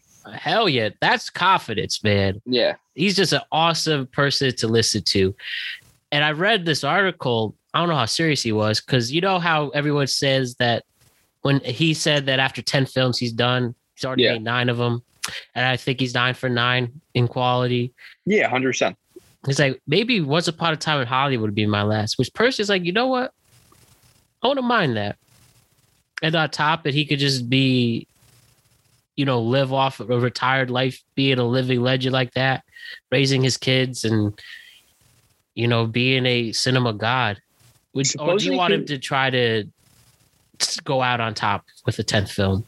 I feel like you just keep on making them at this point. Like it's his passion. I bet it's difficult, but like I supposedly I heard that he might make a remastering of Reservoir Dogs. I've heard that. I've heard possibly a Star Trek film, which is pretty random. Mm. A remake I- of Less Than Zero, which is a dark movie. I don't know if you Less than zero is I love that with Robert Downey Jr. Yeah, one of the saddest endings. He ever. didn't direct that, right? No, he there's a. I think he once mentioned like, oh, that'd be cool to remake. So I, I could see that. that. I could see that. Um, I would like to see him do a gangster movie. A gangster movie, like like a Italian gangster one, not like the Like a- like a- like a John Dillon- Like a public enemy, like uh like legend. prohibition type gangster. yeah, like a prohibition. It would it feels very him. Like Reservoir Dogs is similar, but like I feel like like I feel like he would like if anyone was one was to make a Peaky Blinder movie, it would be Tarantino. like you know what I mean? Like I feel like he would do that well. No complaints from me there. Yeah. Or a war movie. I would love to see him do a war movie. Uh, besides Inglourious Basterds, do another. Besides. Inglourious Basterds, like like like that's like that's more of like a war movie like spoof. revisionist history one. Yeah, like a revisionist history. I'm talking about like a like a like a We Were Soldiers or like a Saving Private Ryan kind of thing, like a realistic. I'd like to see him do something real. Which war would he excel in in a movie? I feel like I also feel like he would do one that like isn't overdone. So World War II's out on the table, Vietnam's out. Like I could see him doing like a Gulf War, like current war, but I could also see him like redoing the Patriot and making like a war, or like the War of 1812 or something like that. A Civil War one too. Not a lot of people. Yeah. a lot of people go pretty much 20th century and up in terms of yeah, basically like American oh those movies. wars, yeah. But like, well, he did the Hateful Eight, so that's like Civil War era. So Yeah. like, I could see him doing like you know, I I, I want to see him like do something that isn't like he hits a bunch of different type of genres and movies Mm-hmm. with his stuff. So it's like I'd like to see him now hit something else. All I'd like to see I'd like to see him do to do like a romantic drama. I, Like I would I feel like he would get the best chemistry actors of all time, and then they Oh, wind yeah. up actually falling in love. I think it would be as good as I think he would he would have like as the same amount of impact as Basic Instinct had on like romantic like thriller dramas. Like al- also adding like the erotic thriller nature to that too. They Yeah, don't really make that much anymore. yeah, like Basic Instinct kind of movie with him would be ridiculous. Could you imagine? Could you imagine like in chapters? The only thing you have to add his pop culture reference and almost campiness. Yeah, that's the only thing. But if if anyone could put these things together, I guess it would be. I don't want to guess. I know it would be him. But Yeah. regardless, Also- we will see his next strategic move. But uh, your final point with that? Other thing I could see him doing. Imagine him doing a Stephen King novel, like a type of movie, like a movie, a Stephen King. which Stephen would- King movie? Which Stephen King book is left to make? I don't know, but I'd like to see him do JFK, 1963. If JFK didn't get assassinated, it's like the ultra, like Oh, the guy goes back in time to try to. Prevent, to prevent have it? you seen the Hulu miniseries on that? No, I haven't. Yeah, they already did that, Brian. Damn. Well, Tarantino would do it better. I haven't even seen it. it was a solid okay. I got really bored at the end of it, but um, But I feel like he could add his kind of like flair to something like that. That would be very him. all right, I hear you out on that. Yo, so Brian, you like breakfast? Always. You like most cereal? important. Yeah, it's the most important meal of the day. What are your type of cereal? What are your love for cereals? Like, where do you go? Um, what, what cereals are you picking nowadays To be honest, as I get older, I eat cereal more as a snack, a dessert now. as a snack and For dessert? dessert. Lo- yeah. You know what's crazy? I'm kind of the same way. I've noticed that lately. I had some Rice Krispies yesterday. It just melted your mouth. oh, yeah. You know what it is? Good? Oh, you, yeah. You, you go. Oh, no, you continue, please. All I was saying is just what's so good but so bad for you, fruity Oh, pebbles, which I Oh, was I just realized last year that they're just sugary rice krispies. Oh yeah, it's a little food coloring. I never I never put two and two together. But uh, what was your other point? Um, I inter I do like I've been big in fitness lately, so I've been intermittent fasting. So I haven't really been eating breakfast as much now. I like I stopped Yeah. eating at eight o'clock at night, and I won't eat until like noon or one o'clock. And very, I like it. It helps me focus and stuff like that. It's very good for the mind too. It like helps you like become more disciplined and focused. Yeah. But so I've been eating cereal as my snack after dinner, and I've been really big on frosted flakes. Um, that just makes the sugary milk. Oh my god! yeah, um, Frosted Flakes, um, Cheerios, always a go-to, and um, what's it called? You ever have Cheerios? Like Cheerios taste same, but then once in a while the Cheerios hits different.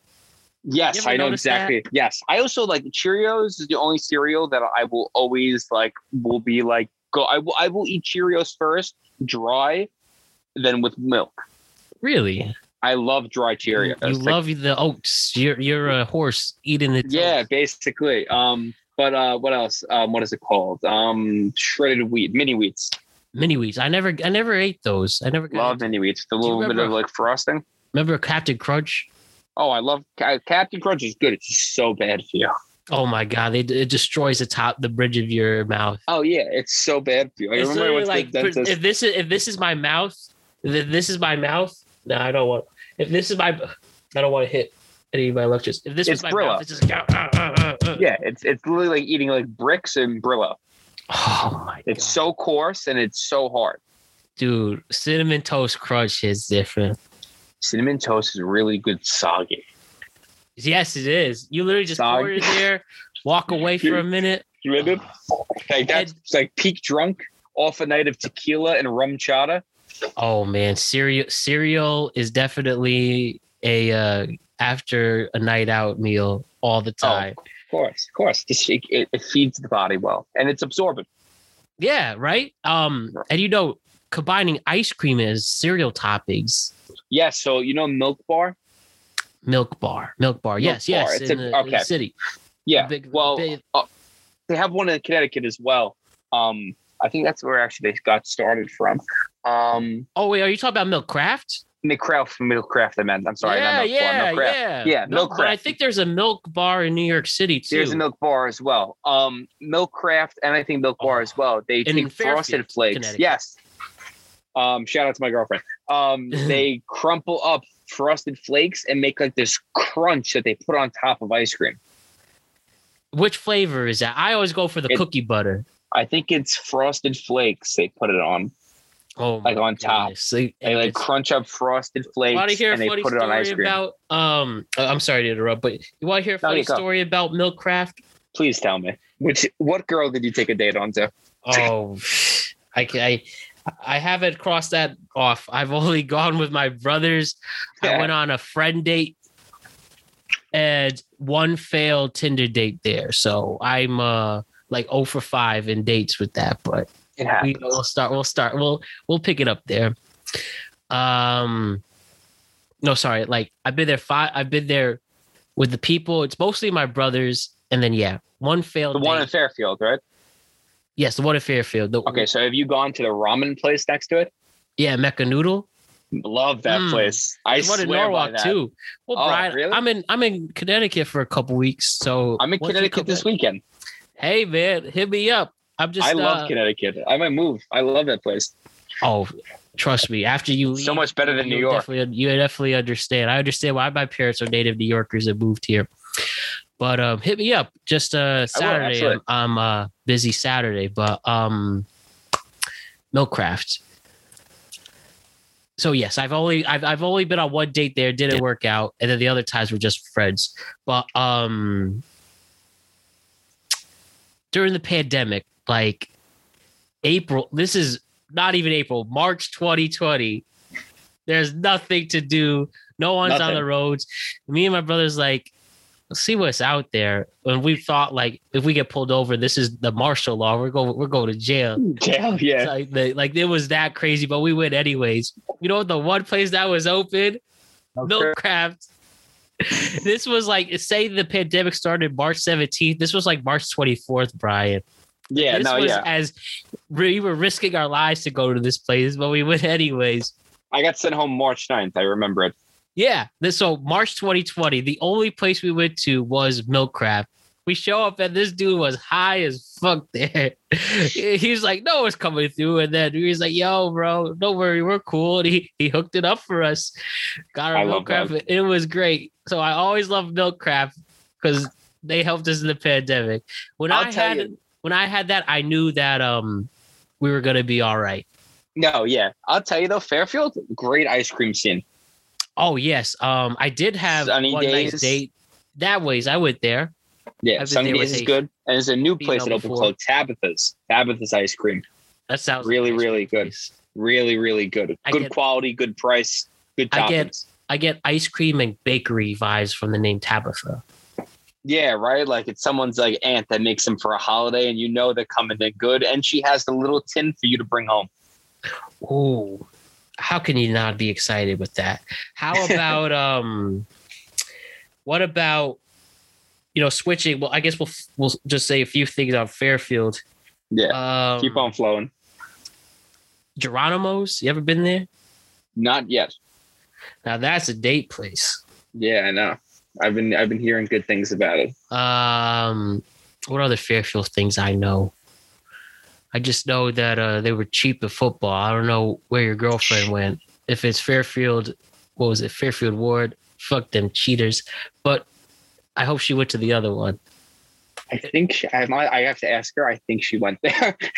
Well, if I am lucky enough to meet her soon, I'll have to express that cheaters at football. But uh, yes. Um, besides that, it seems like a good vibes.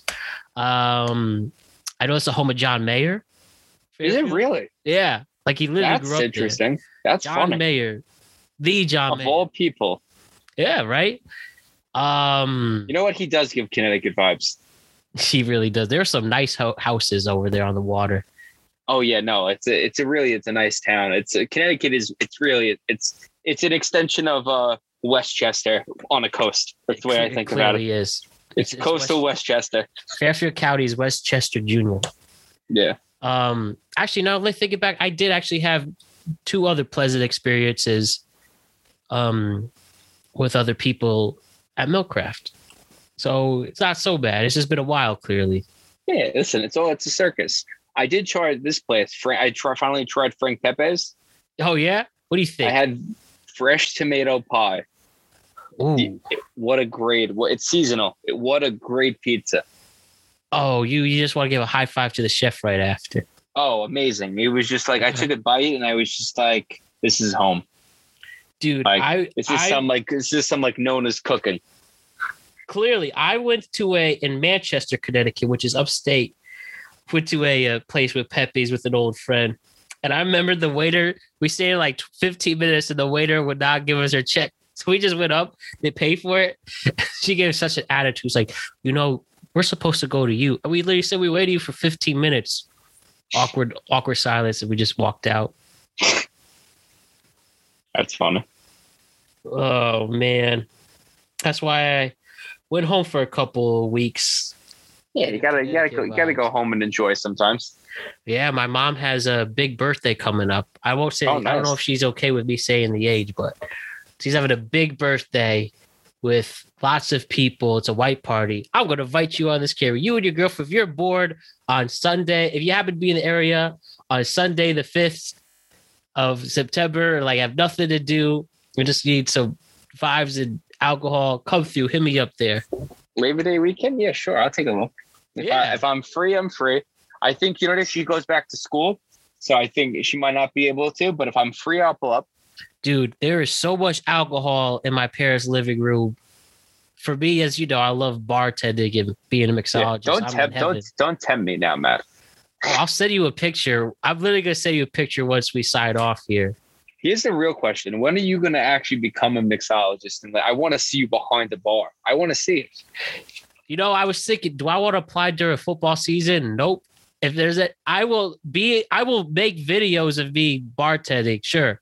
To actually work, I'm gonna wait till after football season. Makes sense. I get it, but I got I got to see you behind the bar. You got skills. I need to see it.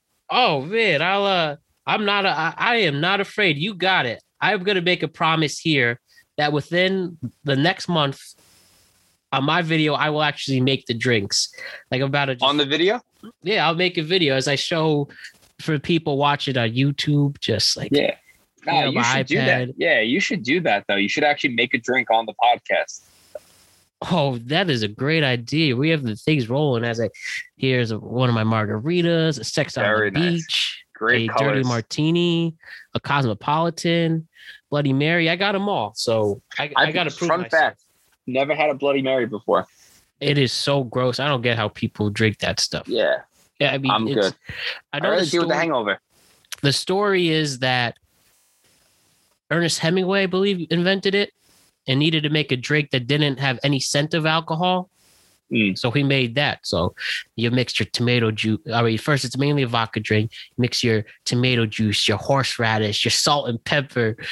Oh man, but people love that. That's like, Some people drop an egg in it too. yeah. If you if you want to Yeah. be insane, Yeah. oh, it's Hemingway. So you know what? Like, I, I have. A, I actually, I do like reading Hemingway though because like I find his books aggravating, but I still read them because they go- they give this really good um vibe the entire time that your main character is like gonna like win the girl and run off into the sunset, and at the end in the last chapter. The girl dies every or like the like the like the like the main the his main thing that he was going for crumbles every time. they're just like, haha, just kidding. Just kidding. This is real life. It's like funny. It's like, ha, like he's a Oh, realistic. man. you know, He's had clearly. some. He's had some interesting. uh You know, he's had a lot of criticism criticism in his uh in his time, but still classics. nothing but that's we love the classics and yeah with the bloody marys uh people will drink those instead of mimosas but I love him on Whatever. I'm big on a screwdriver though. oh yeah which is just vodka orange juice and yeah, like simple, easy. Maybe even a little grapefruit. Oh that's a good that's a good little twist on that. I've been big on grape grapefruit mimosas. I've been liking a little bit better. oh a great grapefruit drink is uh I'll, I'm gonna pull it up right here What you make with grape grapefruit and a solid grapefruit's like two dollars so don't mess Yeah, it no. up the con- no wait not this one um I was about to point the wrong drink Love a good grapefruit. Ba, ba, ba, ba, ba, ba. Um, as we say that, as as we look, what is a drink that you just hate? But next to the oh, here it is. Um, but well, I'll ask you that. The blinker, make it with That's nice. Grapefruit and uh, whiskey, and there's definitely another ingredient that I'm forgetting. But try the blinker. I, I, mean, look, at the look at this, look at this color. I, I, It's a nice shine to it. I think it's grape. If I do it correctly, it's grapefruit, grapefruit juice, whiskey, uh, grenadine. I mean, I, oh, wait, I have an iPad. I can look up the things right now. A blinker cocktail is made with one, two, three, four. Yep, two ounces of rye whiskey, one ounce of grapefruit juice. Oh, it's raspberry syrup, which is a, that Oh, hard to find. You have to go to a Yeah. liquor store specifically, and um, you could put either three raspberries in it or um, the actual uh, garnish it with the actual grapefruit. So yeah, I haven't made one since last year, but if you want to, if you want to be more impressive, I'm gonna write that down. I'm gonna try to. I'm gonna try that out. the blinker. And besides that, before we wrap it up for today, um, what are some drinks uh, besides the Bloody Mary that I just don't understand why you all people go crazy for? Anything with tequila, Like next except the mar. Anything that has tequila in it, except a margarita. I drink a margarita. I can't drink anything with tequila. It gets me sick. If you remember, we went out that time after the podcast. I had one shot of tequila and I almost threw up. tequila is like the drug of all the spirits. It, Yeah. it's- it, it get you have to be careful with that. You have to because if you like, see, I was very good with it for a very long time, and then my twenty-first birthday, I went too far with it, and I've Yeah. never recovered. You just your body gets like an automatic like gag reflex from it once it hits that. I also think it might be that like I just like the taste of a, like the agave might get Mhm. upsets my stomach as well, but yeah, like bad tequila is genuinely unhealthy for you. unhealthy. But tequila is very good for your body. Like if I get a Casamigos or an 1800 or a high quality Cuervo, that's good. Really, uh, why is that? Yeah, I'm gonna look it up right now. No, I mean like health benefits. Like tequila is like a good health benefit drink. So drink tequila right before bed, everybody. No, I'm kidding. Yeah. Um, I, I just saw it. So it helps control blood sugar levels and prevents type 2 uh, diabetes. It helps Ooh. improve bone health and density, promotes longevity, and even stop or reverse aging. Prevents and helps treat colds, Reverse flu, other infections, and lowers cholesterol. okay, please, tequila advertisers, reach out to me, mbrown3212 at gmail.com, and we will uh, promote some of that stuff there. Like I still drink it for the health benefits, of course. Dude, somebody told me to have an espresso martini with tequila.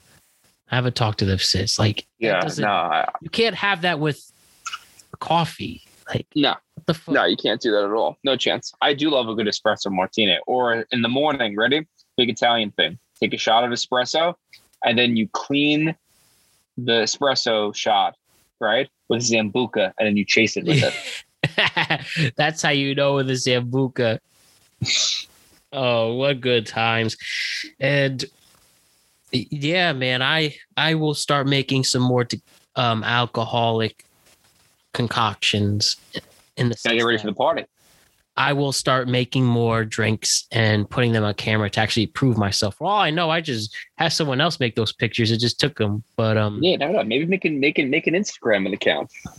oh, Matt Drake's productive cocktails, Brown Brown Brewery. I don't know. Could it be a? Brown Brewery. the Brown Brewery. Come on now. I might have to trade that mark mark myself and have it give give it to you. and there are beer cocktails out there. Not a lot, Yeah. but there are. Rather Um, just, if I have a beer, I want just the beer. You know what I mean? But I saw this stuff. I didn't even um saw this. We all pour beers the wrong way. Really, what's the You're not- correct way? If So you you're can not ex- also explain it too for those listening. So the if everyone sees my screen, here is a, a cup and a bottle of water. Most people will tilt their cup and pour because they want the least amount of foam, right? Yeah. But then when you then settle it, right? None of because it didn't foam, all the gases that are still stuck in the beer are still there. So when it goes into your stomach, they then erupt because it, now it has actual it's flowing down and it has ability to expand and off gas. Mhm. It causes you to get bloated and have a stomach ache. So the correct way to pour a beer is actually the way you should do it. So a typical like draft beer, like I forget how many ounces it is, the actual glass at a bar, Like 16 If you do it- ounces. 16, I think, in the glass itself, not the bottle. I'm trying to think. Oh. Um, I think it's a little bit less of it. Let me just Google that real quick. We're looking at a. What are we look? We're looking for Typical a draft beer glass. typical draft beer glass. One thing I am gonna hire next is my own Jamie, so he can help and uh, Yeah.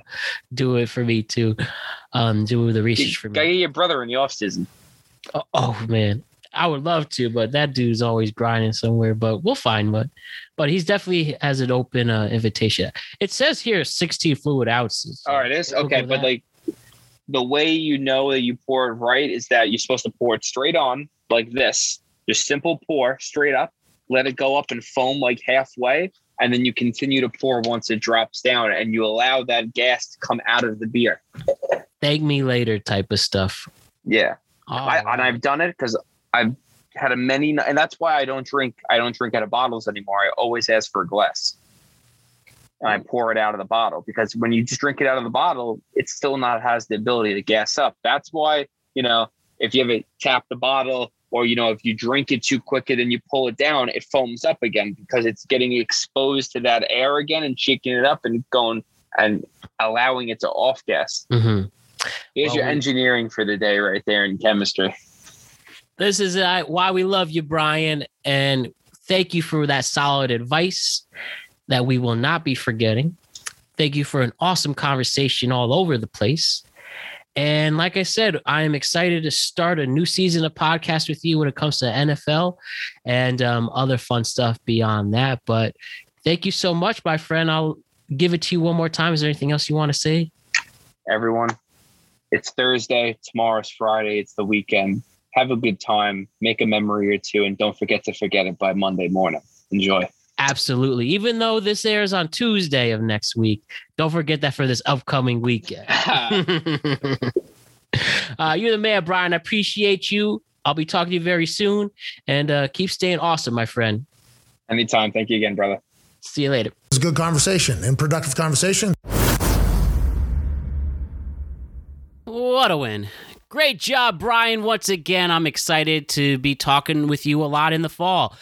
Oh, that guy really is going to be successful at whatever he does. Big fan, and we appreciate having him. Great job once again. Don't forget to like and subscribe to the Productive Conversations podcast on all podcasting platforms and YouTube. And don't forget to check out exclusive content regarding this show on productiveconversationspodcast.com. And don't forget to check us out in the world of social media. We're on Instagram at Productive Conversations Podcast, Twitter at ProdConvoPod, and we're on TikTok at Productive Conversations. And that content is brought to you by associate producer Alexander DeJesus.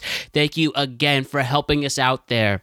We are returning on September 7th, next Wednesday, and we have the big Productive Conversations NFL preview show. Me, our guests we just talked to, Brian McKeon and Alex Ranelio, are all teaming up cover another season of the National Football League. We go over each and every single division. We talk about the past offseason, the coaching changes, what to expect, who's going to be a big winner, who's going to be a big loser, and who's going to be the Super Bowl champion. We have it for you next Wednesday, the 7th of September. You do not want to miss it. It's going to be as productive and as fun and entertaining and inspiring and inspirational, all mixed together for incredible content for the greatest fan base in the world, the Productive Nation. And then we're going to have Celeste join us the week after that, my friend and fashion photographer. And she's really making a great presence in the world of fashion and modeling. She will. F- be with us the week after. And we're about to kick off a very busy but rewarding September. We have a lot of podcasts scheduled both virtually over Zoom and in our studio in Jersey City with a mix of sports and entertainment and culture. It's going to be a really, really fun and busy month but most importantly for you, the greatest fan base in the world, the Productive Nation. So we have a lot to look forward to this September. I hope everybody has a wonderful and safe Labor Day weekend. I'm going to celebrate my mother's birthday this weekend. She's throwing a big party at her home, and we are really excited for that a white party. My mother is the best person I know next to my father, and I am excited to celebrate responsibly with her. So happy birthday, Mom. We love you so much as we celebrate your big day. I also hope if you're going to the beach, if you're going to an amusement park, going to a game or concert, be smart, make good decisions, and be responsible. And then after that, we're going to check in after our Labor Day weekend fun and get ready for an NFL season. And we're also going to cover college football a little bit this season as well. And we're going to get really, really into the top 25 and expand more to this show. So, NFL and college football coverage on your way this fall, as well as baseball postseason and the start of the NHL and NBA seasons, and so on and so forth in the great world of sports. And then we're going to talk with other great individuals in the world of entertainment and culture, and then meet some new friends along the way. So let's kick off a wonderful fall, but first enjoy what's left of summer. Don't forget to check in on your friends and family do the right thing. I love each and every single one of you. The Productive Nation is on top and we're only going higher from there. I will see you on Wednesday. Don't forget to check in on your friends and family, and be safe, everybody. See you next week. Peace.